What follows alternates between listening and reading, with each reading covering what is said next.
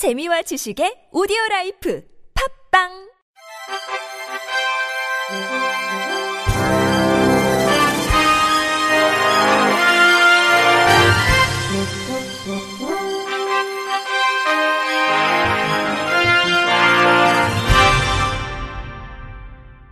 청취자 여러분 안녕하십니까? 5월 29일 수요일 KBIC 뉴스입니다.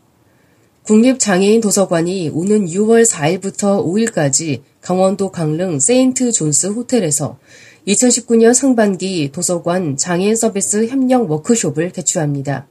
이번 워크숍은 도서관 장애인 서비스 이슈 및 전략 공유를 주제로 도서관 간 장애인 서비스 정보 교류와 협력 방안 모색을 위해 마련됐으며 전국 시도 지자체 및 교육청 도서관 장애인 서비스 담당자 등 100여 명이 참석할 예정입니다.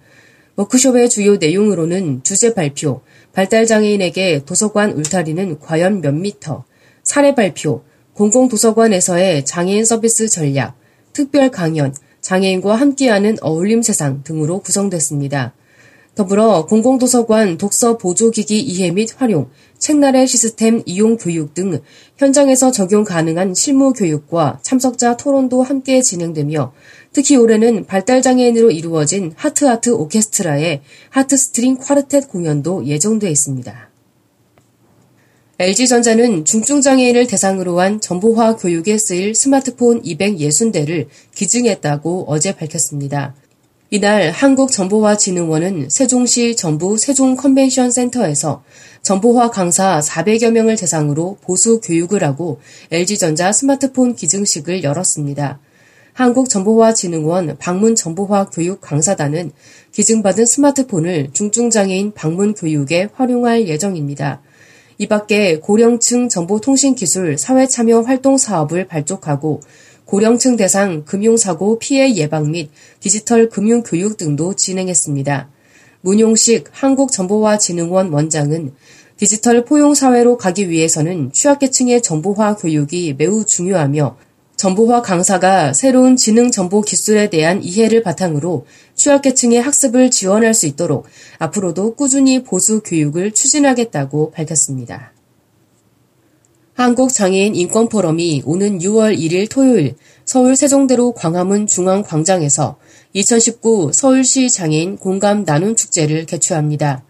축제는 오전 10시 30분부터 부스별로 12개 체험 참여 프로그램이 시작되며 개막식은 오후 1시 30분부터 광화문 광장 세종대왕상 앞 무대에서 개최합니다. 이번 축제에는 주요 장애인 단체들과 서울 및 수도권의 IL 센터들이 함께하며 보조기기 점검, 건강 체크 및 관리 상담, 유니버설 디자인 제품 및 작품 전시, 장애인 생활체육 소개 등의 체험 프로그램을 마련할 예정입니다.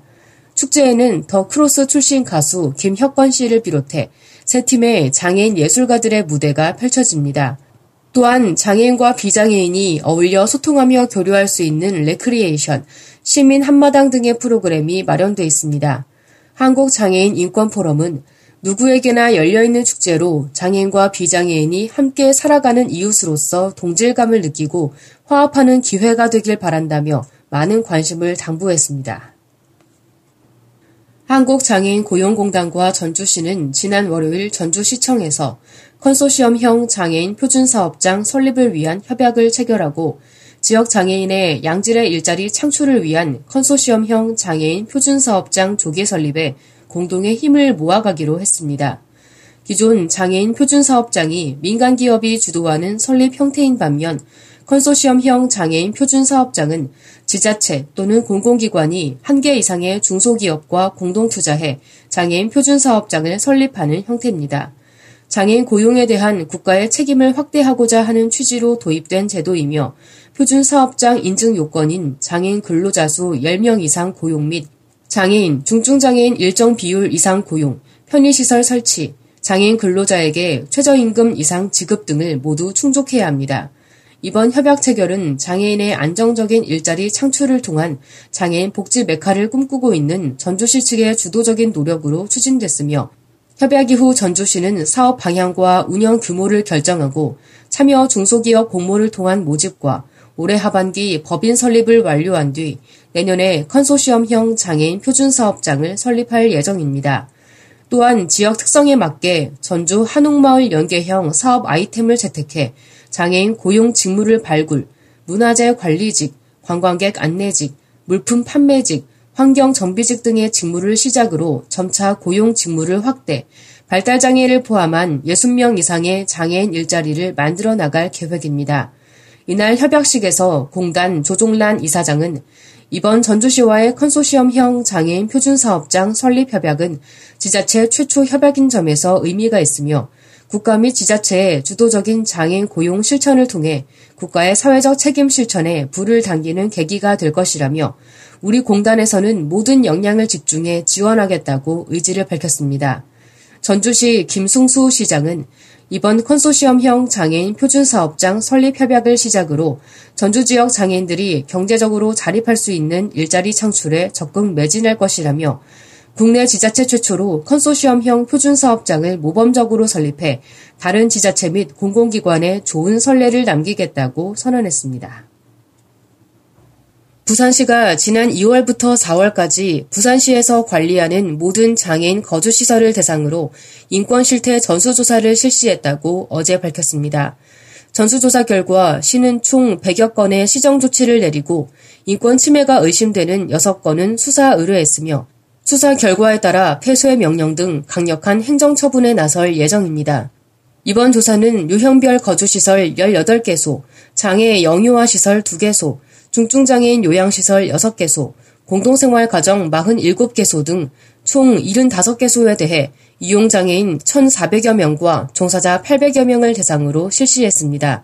주요 지적사항은 거주장애인 금전 착취 등 거주인 금전관리 부적정 행위, 장기 입원자에 대한 사례 관리 및 지원 체계 소홀 등으로 특히 한 공동생활 가정 시설의 경우 거주 장애인에 대한 금전 착취로 시설장이 구속되는 상황까지 발생했습니다.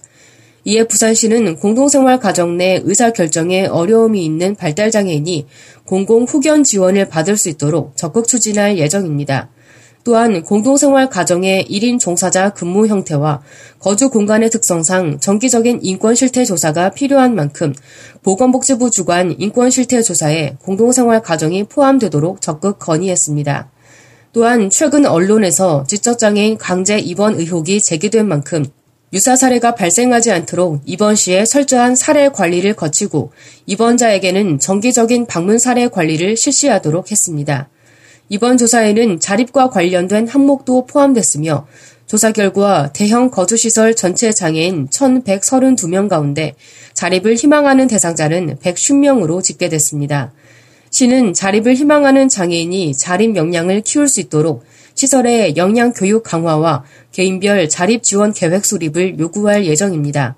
특히 시는 장애인 탈시설을 위해 올해 처음 탈시설 민관 협의체를 구성해 운영 중이며 내년에는 탈시설 지역사회 전환 지원센터를 설치하는 등 거주시설 장애인의 자립을 위한 인프라 구축에 최선을 다할 예정입니다. 끝으로 날씨입니다. 내일 전국이 막다가 오후부터 구름이 많아지겠습니다. 아침 최저 기온은 평년보다 1도에서 4도 낮은 9도에서 19도, 낮 최고 기온은 평년보다 2도에서 3도 높은 22도에서 31도로 전망됩니다.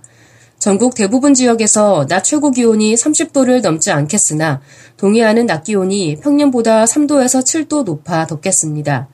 기상청은 맑은 날씨가 이어지는 가운데 내륙을 중심으로 일교차가 12도에서 18도까지 벌어질 수 있어 건강관리에 유의해야 한다고 당부했습니다. 바다의 물결은 모든 해상 앞바다에서 0.5m에서 1m로 일겠습니다. 이상으로 5월 29일 수요일 KBIC 뉴스를 마칩니다. 지금까지 제작의 안윤환, 진행의 홍가연이었습니다. 고맙습니다. KBIC